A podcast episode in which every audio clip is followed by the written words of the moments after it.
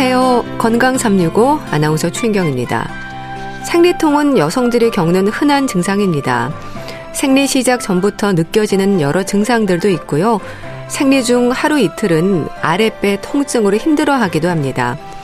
하지만 생리통이 전혀 없는 여성도 있어서 원인에 대한 궁금증이 생기는데요. 생리통을 유발하는 요인들, 통증을 줄일 수 있는 방법, 그리고 통증 없이 지날 수 있도록 예방은 가능한지에 대해서도 알아보겠습니다. 건강 365 신승훈의 라디오를 켜봐요 듣고 시작하겠습니다.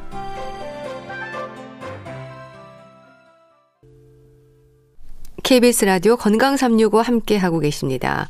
생리통, 월경통이라고도 하죠. 생리 기간만 되면 아랫배 통증을 느끼는 분들이 많습니다. 생리통이 전혀 없는 분들도 있고 너무 심한 분들도 있고요. 그 차이가 뭘까요? 경희대 한의대 황덕상 교수와 함께합니다. 교수님 안녕하세요. 안녕하세요. 생리, 월경 같은 의미잖아요. 이름에 담긴 뜻도 있습니까? 그렇죠. 우리가 생리라고 하면 우리가 생리학이 있다고 할 정도로 어떻게 보면 우리 몸에서 나타나는 가장 자연스러운 그런 모든 그런 신체 활동들을 이제 생리라고도 얘기를 하는데 네. 여성에 있어서 이제 월경도 이제 생리라는 용어를 쓰는데 저는 이거를 이제 어떤 의미라고 보냐면 생리 자체가 어떻게 보면 이제 임신을 준비하고 출산을 하게 하는 그런 자궁의 어떤 그런 변화라고도 볼 수 있지만 사실은 그런 생리적인 그런 변화를 만들 때에는 사실은 우리 뇌에 있는 중추신경계 또는 내분비약 이런 여러 가지 그런 부분들이 다 밀접하게 연관이 돼 있거든요. 네. 결국 이제 그랬을 때 우리가 자는 거, 먹는 거 또는 운동하는 거, 스트레스 받는 거 이런 모든 것들이 어떻게 보면 여성의 생리 주기 또는 생리통 뭐 여러 가지 생리 변화에 대해서 반영될 수 있는 거기 때문에 단순히 이런 게 한 달에 한 번 이제 월경을 한다는 거 이상으로 여성 건강을 따질 때는 여성 건강을 평가하고 진단할 때는 네. 꼭 물어보고 확인돼야 되는 그런 전체적인 그런 어 블랙박스 같은 그런 내용을 뜻을 가지고 있습니다. 네. 이 생리통이 아주 흔한 증상이죠. 네, 우리가 뭐 월경통 뭐 어떤 연구나 이런 거를 보면 그냥 반수 이상, 뭐 20대 이상 여성들을 대상으로 연구해서 뭐 75% 정도는 생리통을 뭐 호소하고 있다 그런 네. 정도로 우리가 이제 일생 동안 살아가는 가임기 여성들의 절반 이상은 뭐 생리통이 있다 뭐 이런 연구 결과도 있고요. 뭐 보험 통계나 이런 거에 따르면은 원발성 월경통이라고 하는 그런 이용자 수가 뭐 28만 명에 달한다고 할 정도로 네. 굉장히 이제 많은 여성들이 이런 가임기에는 많이 고 통을 받고 문제를 삼고 있는 그런 생리통이 되겠습니다. 질환이 네. 되겠습니다. 근데 생리통을 겪는 분들은요, 주로 이제 아랫배를 잡고 통증을 얘기를 하거든요. 근데 구체적으로 통증이 어디서 시작이 되는 건가요? 그렇죠. 기본적으로 이제 월경을 하기 때문에 우리가 자궁이 위치하고 있는 게 이제 하복부, 아랫배이기 때문에 아랫배 통증만 나타난다고 볼 수도 있지만 사실은 사람에 따라서는 정말 다르게 표현을 많이 하시거든요. 네. 뭐 밑이 빠진다 또는 다리까지 저린다는 분들도 있고 또는 뭐 토하는 증상들이 있어서 명치까지도 아프다 이렇게 여러 가지 그러한 증상들을 표현하시는 분들이 있는데 네. 결국은 이런 통증을 나타나는 게 우리가 생리통에 접근할 때는 자궁 자체만 생각하는 게 아니라 골반강 아 골반이 갖고 있는 그런 의미들 또는 다리 쪽 또는 복부까지도 다 연결돼 있는 근육으로 하나로 보고 그 모든 근육들 관련돼 있는 그런 부위에 통증들이 나타나고 그런 불편한 양상들이 좀 나타날 수가 있습니다. 네. 이 생리통도 어머니의 영향을 받나요? 어머니 따라간다는 말 많이 하는데요. 그렇죠. 그런 쪽으로 표현을 하시는 분들이 네. 많이 있습니다. 뭐 어머니가 심했는데 뭐 생리통이 또 따님도 심하고 또 이제 이렇게 얘기를 하는데 물론 이제 유전적인 부분도 어느 정도 있지만 생리통이라고 하는 것이 사실 생리를 매달 하게 되고 그게 호르몬의 변화나 이런 영향들이라고 본다면은 어떻게 보면 크게 보면 두 가지라고 볼 수도 있는데 한 가지는 어머니하고 따님하고 이제 체형이 비슷한 경우도 있거든요. 네. 네. 뭐 골반이 좀 틀어져 있거나 엉덩이가 빠진다든지 어떤 특정 걸음걸이가 비슷하다고 했을 때 골반 쪽으로 좀 잘 뭉치거나 어떤 통증이 잘 오시는 그런 상태도 있을 수도 있고 또 이제 생리통이라는 거 하는 것은 뭐 스트레스나 또는 먹는 식습관이나 이런 거하고도 굉장히 연관이 많거든요. 또 보면 이제 그 집안이 좋아하는 그런 식습관들 뭐 단 거를 먹, 잘 먹는데 또 음식이 전체적으로 뭐 달다든지 뭐 짜다든지 네. 뭐 자극적이라든지 이런 영향들이 많이 있을 수 있거든요. 결국 이제 유전적인 게 있으니까 나는 나는 어떤 생리통을 뭐 어떤 형벌처럼 계속 갖고 가야 된다 이런 게 아니라 네. 제가 말씀드리고 싶은 것은 이것이 오히려 생활 습관이나 또는 체형이나 이런 것들을 개선하면 어머니와 다르게 나는 생리통이 없이도 잘 지낼 수가 있는 거니까 오히려 그것 보는 좀 신경을 써가면서 생활 개선을 하는 것이 필요한 경우도 많이 있습니다. 음. 보통 뭐 생리 시작 2, 3일 전부터 가슴이 좀 커지는 듯한 느낌을 받기도 하고요. 전조 증상처럼 이런 것들이 이제 생긴다고 하는데 생리통의 시작은 언제부터 언제까지인가요? 생리가 시작이 되고 이틀만 지나면 괜찮다는 말도 하고 좀 다양하지 않습니까? 그렇죠. 우리가 뭐 어, 월경통, 생리통 얘기하면 뭐 월경통도 있고 월경전 증후군이라고 하는 네. 것들도 있어서 보통 이제 월경경 증후군이라면은 뭐 월경이 시작하기 전에 어떻게 보면 빠른 분들은 이제 배란기부터 배란기 음. 증후군에서 배란기 때부터 아프거나 또는 이제 월경 시작하기 한 일주일 전부터 불쾌하거나 뭐 감정적인 변화가 오거나 통증 이 오거나 뭐 가슴이 붓거나 여러 가지 뭐 체중이 붓 붓거나 뭐 또는 식욕이 뭐 많이 늘거나 예. 이런 부분들이 나타나는데 왜냐하면 우리가 이런 여성의 그런 생리 주기에 따라서 뭐 호르몬들이 다양한 호르몬들이 계속 변화되는 시기에 따라서 다 나타날 수가 있게 되는 거고요. 예. 그리고 일반적으로 이제 생리통이 오게 되면은 또 생리 전에부터 이제 통증이 있으신 분들이 있고 음. 생리 중간에 또 극심하게 오시는 분들이 있고 생리가 끝나고 나서까지도 좀 가, 어, 지속되는 분들이 있는데 예. 한의학에서는 이럴 때는 오히려 생리 전에 오면은 이제 뭐 기체라고 해서 좀 뭐가 기운이 잘 돌지 않는 아. 경우들이 있고 예. 또는 생리 중간에 오면 어혈이라고 피가 좀 잘 뭉치거나 이제 그런 분들이 있고 또는 생리가 끝나고 아프면 은 또 오히려 혈이 부족해서 혈어한 상태가 돼서 그렇게 나타날 수도 있는데 또는 이런 것들은 단순히 이제 어떤 몸 상태뿐만 아니라 원발성 월경통이라 그래서 기본적으로 다른 어떤 측정 질환이 없을 때 월경통은 뭐 생리하고 하루나 이틀 정도면은 통증이 좀 줄어드는 거, 경우들이 있고요. 네. 그렇지만 속발성의 경우에는 어, 하루 이틀 지나는 게 아니라 뭐 3, 4일 계속까지 음. 꾸준히 아플 때는 어떤 단순 생리통이 아니라 다른 어떤 특정 질환이 있는 그런 속발성 뭐 월경통 을 의심해 봐야 되기 때문에 어떤 통증의 양상들, 통증이 지속되는 그런 시간들은 잘 보셔서 만약에 좀 불편하다면은 네. 진료 받을 때 그런 것들을 잘 체크해서 얘기를 해주는 게 진단하는 데도 굉장히 도움이 됩니다. 네. 뭐 아랫배가 아프다는 말을 하지만 이제 두통에 부기를 느끼는 분들도 있고 증상도 좀 다양하죠.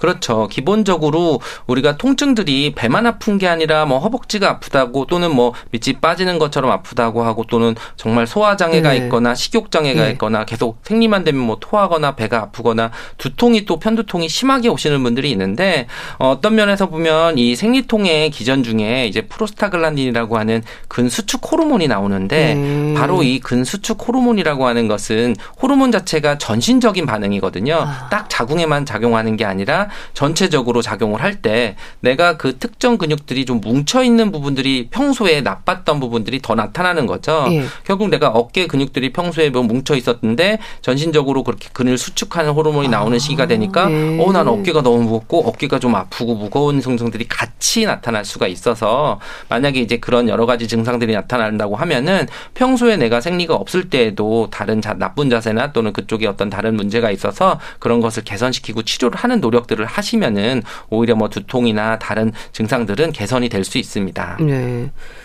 그런데요, 이 생리통이 원발성, 속발성으로도 구분이 되던데 어떤 차이가 있는 건가요? 네, 우리가 뭐 원발성 월경통, 뭐 원발성 생리통이라고 하면은 그 자체로 생리통의 원인이 따로 없 있다는 음. 얘기입니다. 그러니까 진단을 해서 뭐 초음파를 하거나 뭐 혈액 검사를 해도 뭐 통증, 뭐 자궁이나 이런데 어떤 다른 문제가 없는 병적인 질환이 없는 원인 질환이 없는데도 생리할 때만 되면 이제 통증이 오게 되는 네. 것을 이제 원발성 월견통이라고 하고 이런 경우는 대개 이제 초경 때부터 시작해서 젊은 여성들이 이제 생리를 하기 시작하면서 계속 이제 통증이 오게 되는 그런 경우들을 보게 되고 근데 이제 속발성이라고 하는 것은 어 2차성이라고 해서 그 자궁 자체 어떤 다른 병변이 있거나 골반에 다른 병변이 있었을 때 나타나는 통증이 되는데 예. 이럴 때는 이제 초경에서 나타나지는 않고 있다가 어떤 시간이 지나서 뭐 20대 중후반 또는 뭐 30대가 됐는데 갑자기 나는 어느 때부터 생리통이 있게 되고 아, 예. 그리고 또 이럴 때는 경우에는 이제 속 원발성 생리통은 이제 생리를 시작하면서부터 통증이 있어서 뭐 하루나 이틀 정도 지속되고 좀 이제 멈추게 되는데 이 속발성인 경우들은 뭐 정말 심하면은 이제 끝나고까지도 계속 아플 정도로 아, 지속이 되고 그리고 통증의 양상이 좀 더 그 강하게 되고 진통제를 먹어서도 잘 완화가 되지 않는 왜냐하면 다른 원인이 있는 거기 때문에 그런 경우에는 이제 2차성 또는 속발성 월경통으로 해서 구별을 되는데 이런 경우에 속발성 월경통은 뭐 자궁 내막증이라든지 또는 뭐 자궁이나 지뢰 기형 또는 자궁 성근증이라든지 뭐 골반우절 증후군 또는 뭐 잔류 난소 증후군이나 뭐 여러 가지 기능성 낭종이나 다른 원인의 그런 질환들이 있어서 이런 경우들은 똑같이 이제 통증이라고 해서 참는 것이 아니라 다른 원인 질환들을 찾아야 이 생리통이 해결되는 그런 질환이라고 볼 수 있습니다. 네. 자, 그렇다면 한의학에서는 이 생리통을 어떻게 설명하나요? 네. 한의학에서는 어떤 이제 월경이 오는 기전에서 생리통에서 어, 이 생리통의 기전을 얘기할 때 불통 즉 통, 불령 즉 통이라고 하는 말이 있는데요. 예. 불통 즉 통이라고 하는 것은 불통. 통하지 않으면 아프다. 그러니까 뭐가 막혀 있는다는 거죠. 음. 그래서 우리가 기본적으로 자궁의 혈류순환이 좋아지고 그래야 근육들도 좀 피도 잘 들어갔다 나왔다 이제 하고 생리를 할 때도 지혈이 좀 잘 되는 건데 그런 것들이 뭐가 막혀서 있을 때는 오히려 생리통이 심하게 와서 또 찌르는 것처럼 아프거나 또는 생리혈에서 뭐 덩어리가 뭉친 것들이 많이 이제 보이는 경우들은 이제 불통즉 통에 해당되는 거고 불령즉 통이라고 하는 것은 이제 뭐 부족해서 피가 네. 부족해지기 때문에 이제 통증이 오게 됩니다. 우리가 그래서 허혈성 통증이라고 라고 음. 얘기를 하는데 네. 어, 쉽게 얘기하면 우리가 운동을 하다 보면 뭐 축구 같은 걸 하다 보면 이제 오랜 시간 하면은 근육들이 이제 허혈 상태가서 쥐가 나거나 아하. 더 통증이 돼서 근육이 막 뒤틀리게 되는 것들이 보게 되는데 네. 바로 그게 이제 근육들이 피가 부족해져서 음. 오는 통증이거든요.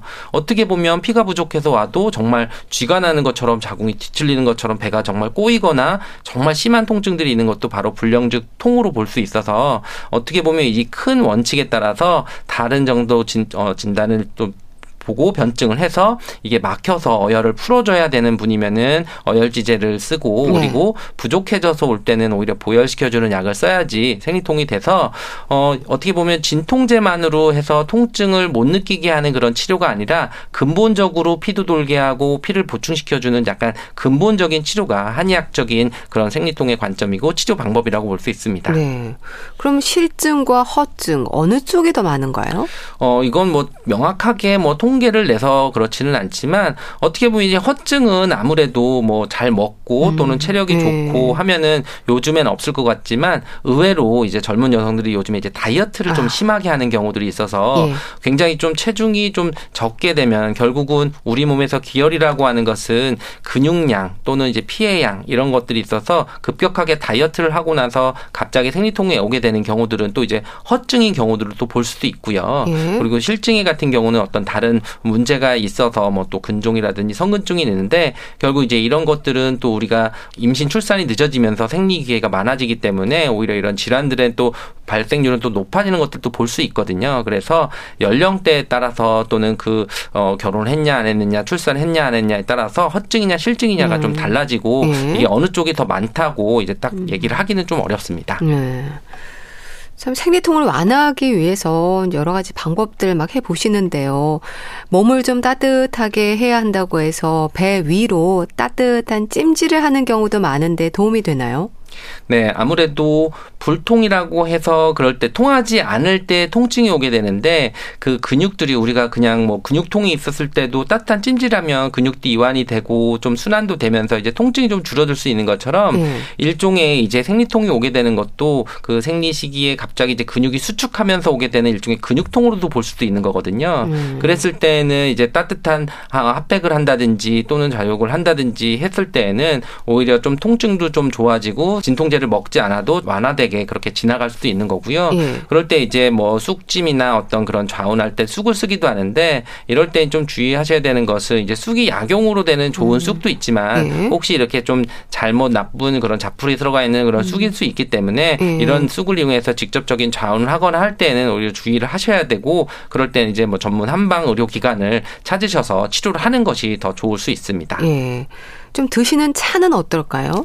네, 기본적으로 우리가 생리 때 도움이 되는 것들은 뭐 차에서 어, 한약에서 보통 이제 어혈을 없애주거나 혈액 순환이 잘 되게 하거나 피를 보충시켜 주는 것들이 보통 이제 당귀라고 하는 약재들을 음. 많이 쓰거든요. 네. 그래서 이제 뭐 당귀라고 하는 걸 이제 차로 해서 뭐 당귀차가 오히려 보혈도 시켜주고 또 보혈시켜 주면서 피를 잘 돌게 해주는 그런 성질이 있기 때문에 당귀차나 이런 것들도 좋을 수도 있는데 네. 어떻게 보면 이제 뭐 당귀차를 구하거나 이제 뭐 먹거나 하는 것들이 쉽지는 않을 수 있어 서 음. 오히려 좀 몸을 좀 따뜻하게 하는 저는 그런 뭐 따뜻한 차를 좀 네. 종류에 상관없이 네. 좀 이제 드시는 따뜻한 물도 좋고 이제 그럴 수도 좋고 근데 이제 음식적인 부분에 있어서는 생리통이 심할 때는 저는 단 음식을 피하는 걸 굉장히 중요하게 아, 얘기를 합니다. 예. 보통 생리가 되면은 오히려 또 초콜릿이나 이런 예, 예. 단게 많이 땡기거든요. 네. 그리고 그게 먹었을 때 또 통증이 완화되는 것 같지만 실제로 이제 초콜릿에는 이제 카페인도 있고 오히려 당분이 심할 때는 여성의 그런 난소 기능이나 이런 부분도 굉장히 좀안 좋은 그런 아, 영향도 많이 있기 예. 때문에 오히려 뭐 당장은 이제 좋은 것 같지만 장기적으로 보면은 이제 생리통이나 이런 것들을 좀 악화시키는 게 있고 그래서 저는 이제 너무 어 그런 자극을 시키고 사람을 긴장시키는 카페인이 많이 들어가 있는 음식이나 뭐 초콜릿 이런 것들은 좀 피하시는 것도 좋고 그리고 따뜻한 음식을 좀 많이 드시는 것도 좋고 그리고 영양학적으로 보면 이제 칼슘이나 마그네슘 이런 부분들이 좀 어 그 생리통을 예방하거나 생리전 증후군을 완화시키는데 효과적인 그런 연구가 많이 있어 서 네. 평소에 있는 뭐 칼슘 그럼 멸치잖아요. 그러니까 네. 이럴 때 뭐 생리통이 있을 때는 좀 멸치 반찬을 좀 먹는다든지 음. 또는 칼슘이 많이 들어가 있는 뭐 따뜻한 우유를 먹는다든지 네. 이런 부분들도 좀 도움이 될 수도 있고 네. 또는 뭐 바나나나 이런 것도 뭐 마그네슘 이런 성분들이 아, 있기 때문에 네. 어떻게 보면 단계 땡기면은 초콜릿보다는 뭐 바나나를 좀 먹는다든지 이런 부분도 더 좋을 수 있습니다. 네. 침이나 뜸 치료도 진행이 되나요?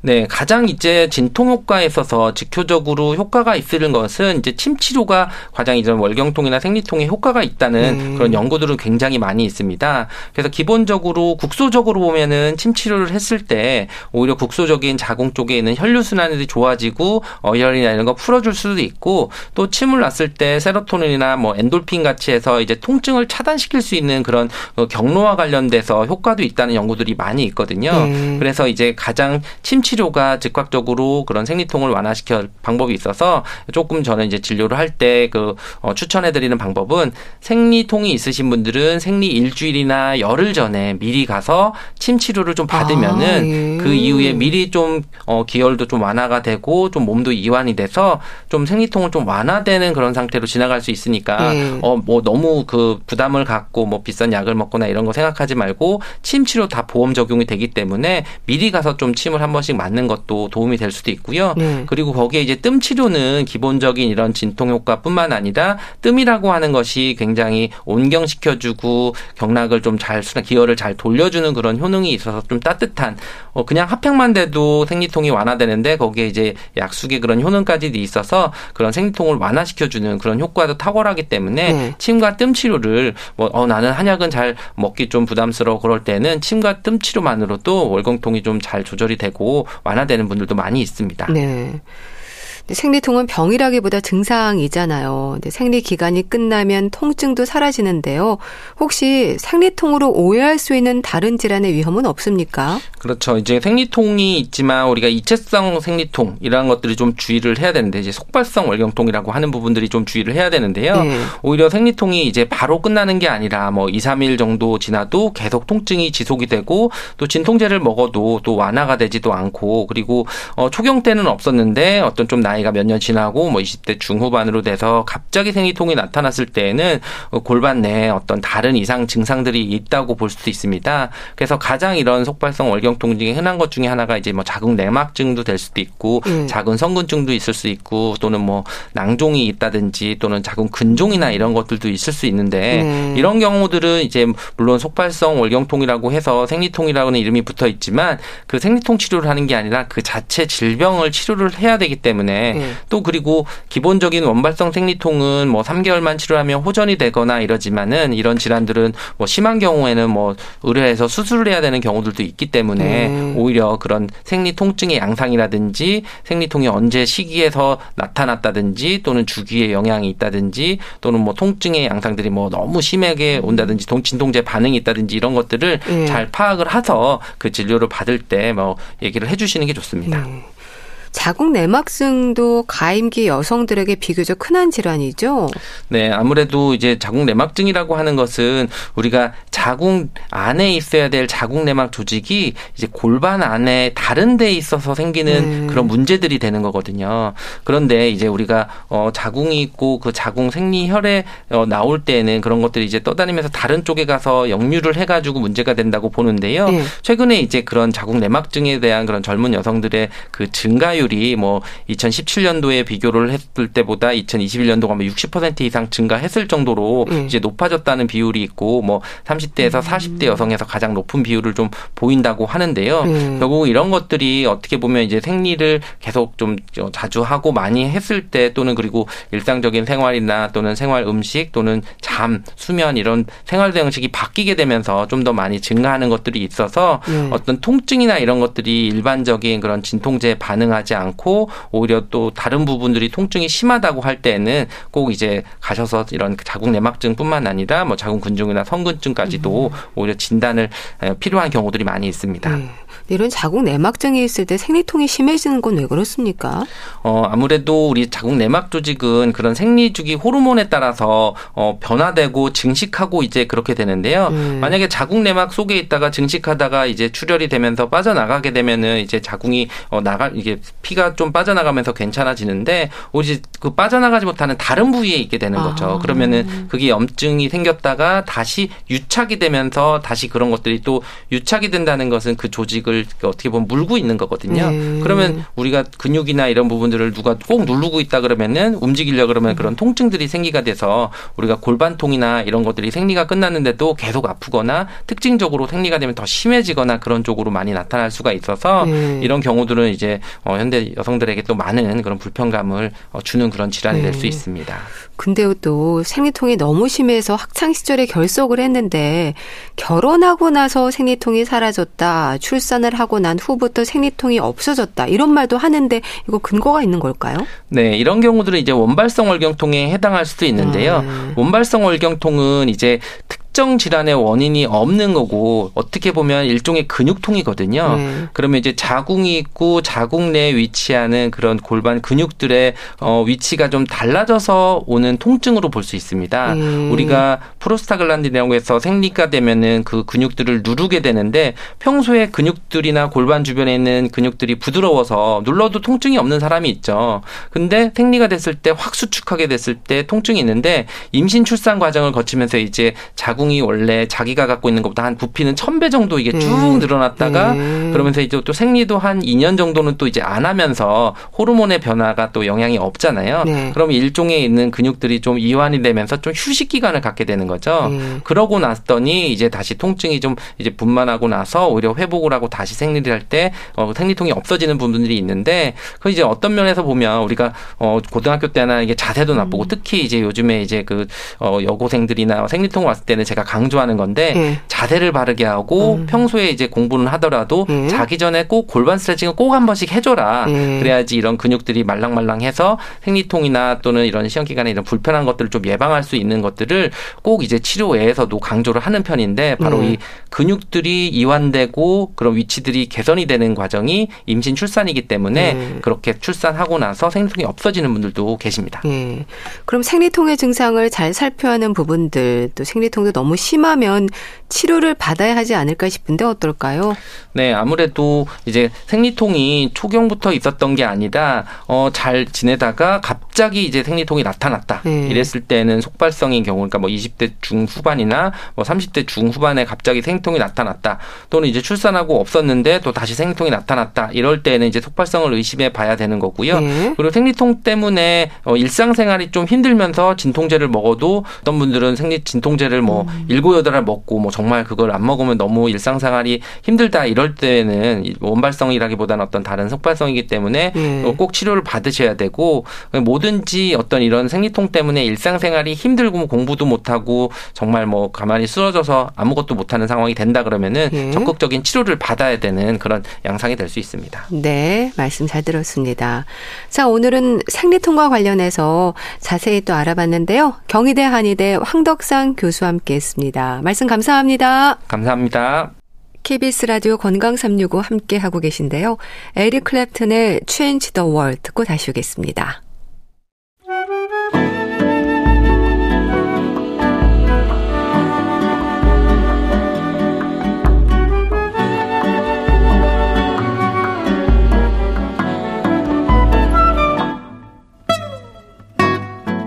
건강한 하루의 시작.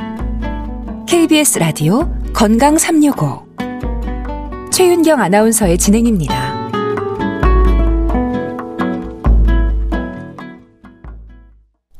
건강 책 정보 북컬럼니스트 홍순철 씨와 함께합니다. 안녕하세요. 네, 안녕하세요.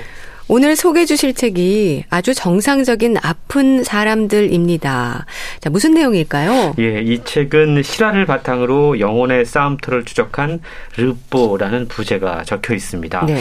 조현병 환자인 여동생을 암으로 떠나 보내게 된 저자 폴 킴이 지난 25년 동안 정신질환자 가족들을 돌보면서 겪었던 아주 내밀한 이야기들이 이 책에 소개가 되고 있는데요. 예. 폴 킴은 여동생이 조현병을 앓기 시작한 뒤에 목사가 되기로 결심을 합니다. 예. 그리고 미국에서 목회학 박사 학위를 받은 뒤에 현재 미국 LA에서 정신 건강 가족 미션의 소장으로 일을 하고 있는데요. 예.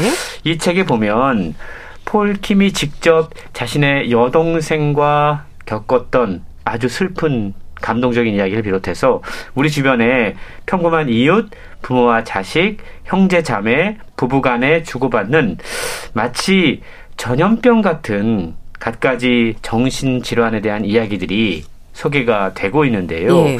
이 책을 쓴 저자들은 조현병이라든가 조울증이라든가 우울증이라든가 자기애성 인격 장애라든가 트라우마라든가 아 정말 우리 주변에 어, 감추어져 있는 여러 다양한 정신질환들을 세상에 드러내면서 우리 사회가 처한 이 거대한 정신질환의 병동에서 어떻게 함께 살아갈 수 있을지 현실적인 해결책을 제시하고 있는데요. 예.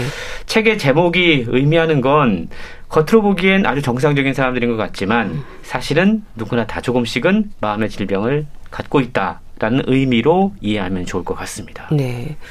정신질환을 앓고 있는 환자를 두는 가족의 심정이 담겨 있는 책, 아주 정상적인 아픈 사람들.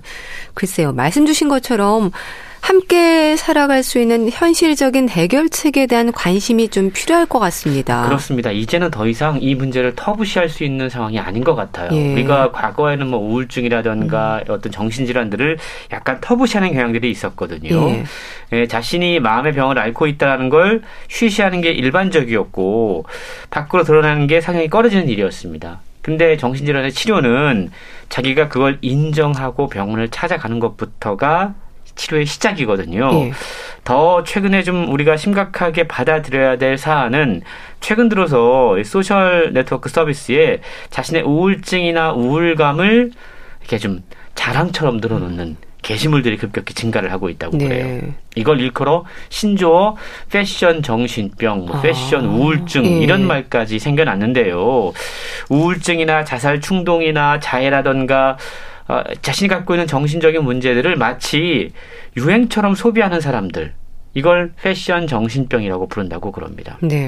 그런데 그럴 수밖에 없는 것이 이 책의 저자도 지적하고 있는 것처럼 정신질환 진단책에 SDM5라는 게 있다고 그러는데 그거에 의해 따르면 정신질환이 아닌 사람을 찾아보기 힘든 것이 우리네 현실이라는 거죠. 네. 당장 약을 먹 먹고 안 먹고의 차이일 뿐이다라고 이야기를 하고 있는데 그만큼 저자는 우리가 살아가고 있는 현대 사회가 정신적인 고통으로부터 자유로울 수 없는 분위기다라고 네. 지적하고 있습니다. 네. 그래서 저자는 고통이 없는 삶은 존재할 수 없다라고 단언하고 있는데요. 고통과 고난을 피하려고 할수록 그것을 피할 수 없음에 더 절망을 하게 됩니다. 음. 그래서 저자는 고통은 받아들이고 함께 하는 것이 건강한 것이다라고 이야기를 하고 있어요. 예. 고통과 고난을 함께 한다. 이것의 의미가 무엇인지 진정한 참 뜻을 자신이 직접 경험했던 다양한 정신질환 환자들 그리고 주변의 가족들의 이야기를 통해서 책을 통해서 풀어내고 있다라는 거죠. 음. 정신질환을 우리가 의학적인 관점에서 보는 것도 되게 중요합니다. 사회적인 관점에서 보는 것도 되게 중요합니다. 예. 심리적인 관점에서도 좀 중요하게 들여다봐야 된다는 거죠. 그래서 저자는 정신질환 환자들을 많이 상담하고 치료하면서 예. 다양한 관점에서 그들을 들여다봐야 된다. 균형감 있게라고 이야기를 하고 있고요. 정신질환자뿐만이 아니고 가족들뿐만 아니고 마음의 고통을 안고 살아가는 모든 사람들을 위한 실질적인 도움과 위로를 주기 위해서 이 책을 쓰게 됐다라고 밝히고 있습니다. 네. 정신질환에 대한 의학적인 관점은 물론 또 사회적이고 심리적인 관점에서도 들여다볼 수 있는 균형감에 대한 말씀도 주셨는데요. 저자인 폴김의 경험이 담겨 있어서 절실함이 더하겠어요. 그렇습니다. 아, 내 주변에 가까운 가족 가운데 마음의 질병을 앓고 있는 사람이 있다면 우리는 어떻게 해야 될 것인가. 음. 저자의 경험을 책을 통해 읽으면서 예. 진지하게 한번 저 역시도 생각을 해 봤는데요. 선혜라고 하는 인물이 등장을 합니다. 네. 가고 싶은 대학이 있었고요. 열심히 공부했다고 음. 그래요. 그런데 성적이 아, 그 원하는 대학교에 그 과에 합격하기는 장담하기 어려운 상황이었습니다. 예. 그래서 주위에서는 하향 지원을 권면을 했고 결국 자신의 뜻을 굽혔죠. 마음에 들지 않는 대학교에 들어갔습니다. 예. 엎친 데 덮친 격으로 대학 생활이 쉽지 음. 않았어요. 재미가 없었습니다. 독실한 기독교 집안에서 자라서 술을 멀리 했는데 선배들은 대학을 가니까 막 농구화에다가 막걸리를 담아서 권하고 이런 시절이 있었죠. 예. 시국이 혼란스러워서 대학가의 시위가 한창이던 당시 교수들은 이런 이야기 했다고 그럽니다. 교문 밖에서 친구들은 피 흘리는데 너희는 뭐 하고 있냐? 아. 왜 수업에 들어와 있어? 예. 이런 질타를 하던 그런 시기였다고 그래요. 다른 학교에 가고 싶었지만 가족들이 그 선의 의견을 별로 중요하게 생각하지 않았습니다. 예. 그런 시간이 계속 이어졌는데 어느 날부터 선혜라고 하는 인물이 이상 행동을 하기 시작했다라는 거예요. 혼자서 뜻 모를 말을 거듭했고 음. 비 오는 날 맨발로 동네를 헤매고 있는 것을 발견하게 됩니다. 예. 그때라도 빨리 좀 병원을 찾았어야 됐는데 선혜의 가족들은 선혜를 교회로 데려갔고요. 목사가 귀신이 들렸다. 어. 이렇게 선언을 했다고 그럽니다. 예. 선혜는 오빠의 눈을 쳐다보면서 흐느끼듯이 오빠 나 그런 거 아니야. 귀신 들린 거 어. 아니야. 예. 라고 이야기했지만 가족들의 완강한 그 모습 때문에 선혜는 방치가 됐고 가족들은 그때부터 선혜를 위한 기도만 하게 됐던 아. 것이죠. 참 이렇게 과도한 종교적 신념이나 비뚤어진 믿음이 병을 방치하고 악화시키는 경우가 정말 많은 것 같아요. 그렇습니다. 요즘은 좀 덜해도 예전에는 이런 경우들이 상당히 많았던 것 같습니다. 예. 어떤 정신적인 질환이 있으면 특히 그걸 종교에 좀 의존을 해서 치료해 보려는 노력들이 있었죠. 실제로 선혜라고 하는 인물도 그렇게 방치된 채 10년의 세월이 흘렀다고 그럽니다. 가족들이 지칠 대로 지쳤고요. 음. 선혜는 서서히 폭력적으로 변해갔습니다. 아. 급기야 칼을 들고 가족들에게 달려들기 시작합니다. 이러다가 우리 가족이 신문에 나겠구나라고 생각한 오빠가 예. 경찰을 불렀고 경찰이 선혜를 곧장 정신병원으로 이송했다고 그래요. 정신병원에 가서 이런저런 진단을 하고 나서 의사가 이야기했다고 그럽니다. 예? 아니 왜 이제야 오셨습니까? 아... 우울증, 조현병이 복합적으로 발병해서 상태가 아주 나빠졌습니다. 병원에서 치료를 받은 얼마 뒤에 다행히도 선에는 좀 조용해졌고 대화가 통하는 상태까지 도달했다고 그래요. 예. 그때 당시를 의사들은 기적입니다라고 이야기할 아, 정도였다고 그 그래요. 그런데 그럼에도 불구하고 워낙 오랫동안 이 상황이 방치되다 보니까 정상적인 삶을 꾸려갈 수가 없었다고 그럽니다. 늦게 치료를 시작했기 때문이었죠. 예. 선혜는 세상과 단절된 채 정신병원에 입원해서 살아야만 했습니다. 선혜의 오빠. 사실은 오빠가 아, 좀 강경하게 이런 증상이 보였을 때 병원에 일찍 데려갔으면 음. 동생이 이 지경까지 처하지 않았을 텐데라는 생각을 했겠죠. 그렇죠. 선혜는 세상과 단절한 채 살았고 오빠는 고통의 세월 속에서 동생을 보살피면서 목사가 됐다고 그래요. 예. 증상이 많이 호전돼서 겨우 한숨을 돌렸을 때 선혜는 유방암이 아이고. 걸려서 이른 나이에 고인이 되고 맙니다. 예. 그러니까 자신의 동생을 이렇게 만든 것이 아, 내, 나 때문이 아닐까라는 음. 생각을 하는 그 죄책감, 그것에 시달리던 오빠는 자신과 비슷한 일을 겪고 있는 사람들을 위해 헌신하기로 마음을 먹고요. 그가 바로 제가 지금 소개드린 이 이야기가 예. 이 책의 저자 폴킴의 이야기입니다. 예. 오빠가 바로 폴킴이었던 예. 것이죠. 이 폴킴의 가족과 같은 또 다른 가족들의 아픔도 많지 않을까 싶습니다. 이게 사실 어디 뭐 저자의 동생 선혜 씨뿐만의 이야기였겠습니까? 책에 보면 뭐 물론 미국에서 저자가 진단을 하고 있지만 예. 치료를 하고 있지만 어 미국에서 한인 가족들이라던가 예. 다양한 사람들의 치료 사례가 소개가 음. 되고 있는데요. 예를 들자면 이라크 전쟁에서 씻을 수 없는 트라우마 이걸 안고 돌아온 남자가 고통 가운데 어머니를 살해하게 됩니다. 아. 감옥에 가 있는 그런 상황이라든가 예.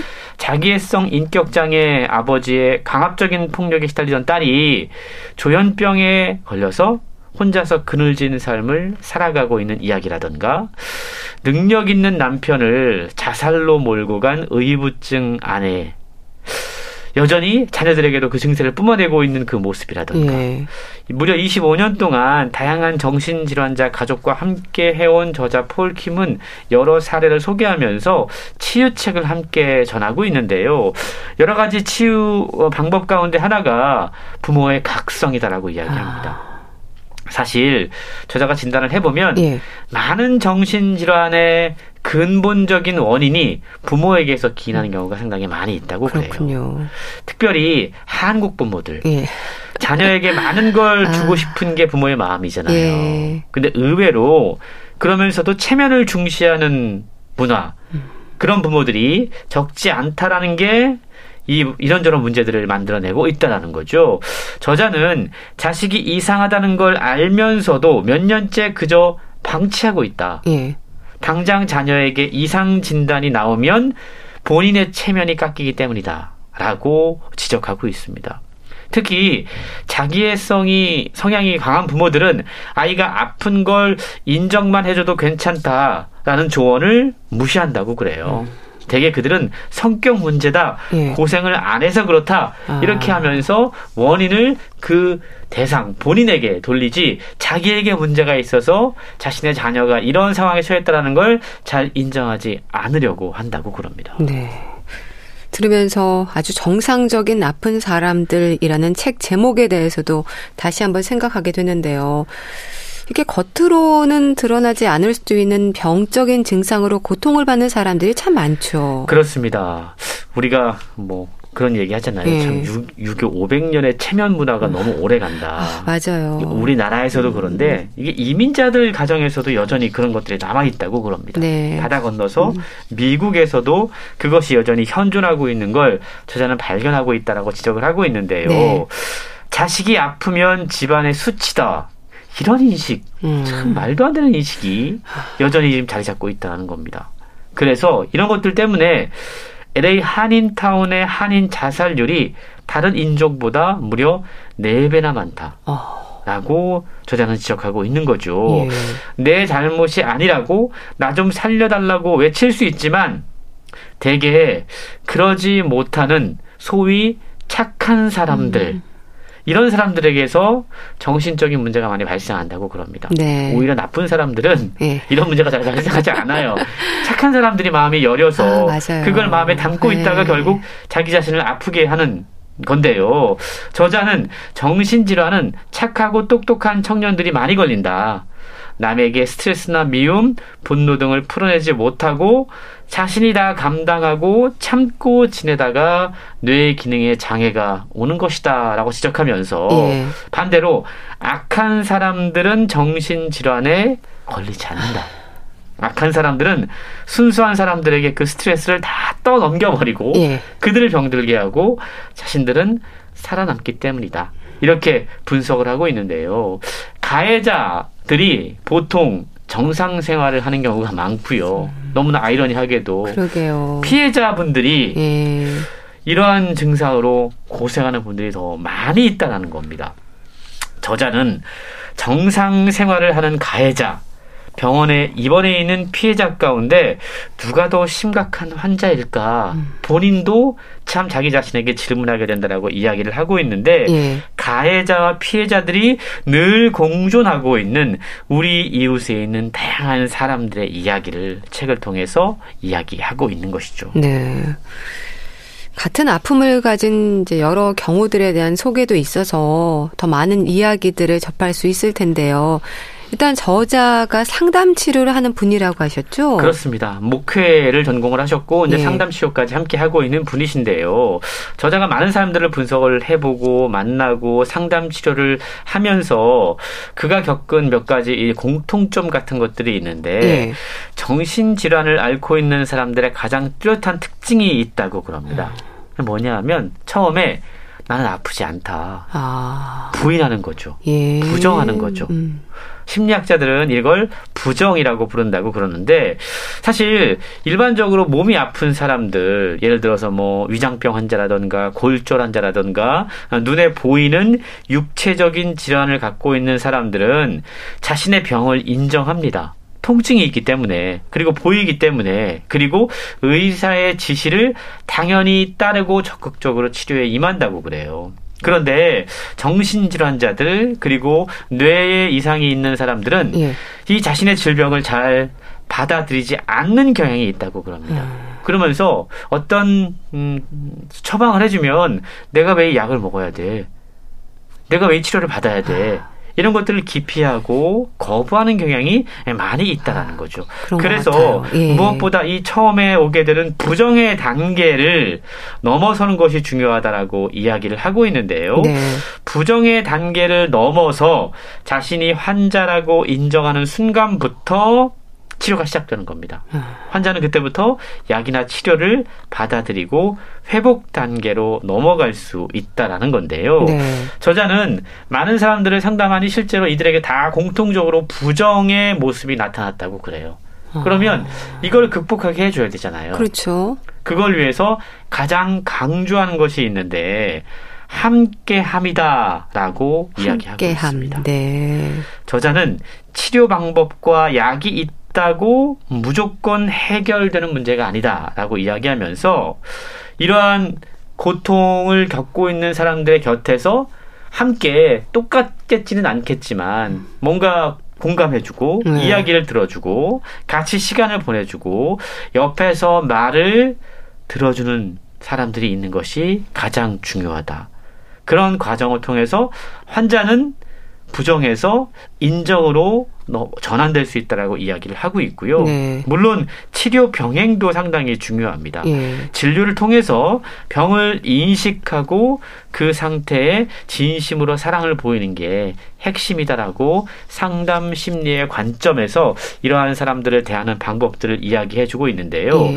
저자가 많은 사람들을 상담 진료하면서 느낀 또 한 가지 어, 아주 중요한 진리가 있는데 우리가 정신질환자들이 인지 능력이 좀 떨어진다라고 생각하는 경우가 많이 있잖아요. 네. 근데 저자는 절대로 그렇지 않다라고 음. 얘기합니다.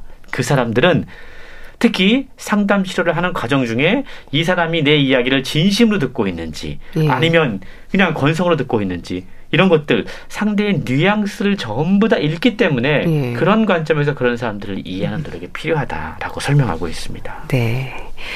자, 오늘 아주 정상적인 아픈 사람들 또 소개해 주셨는데요. 잘 들었습니다. 북컬럼니스트 홍순철 씨와 함께 했습니다. 감사합니다. 고맙습니다. 조수미 소향의 꽃밭에서 보내드리면서 인사드릴게요. 건강365 아나운서 최인경이었습니다. 고맙습니다.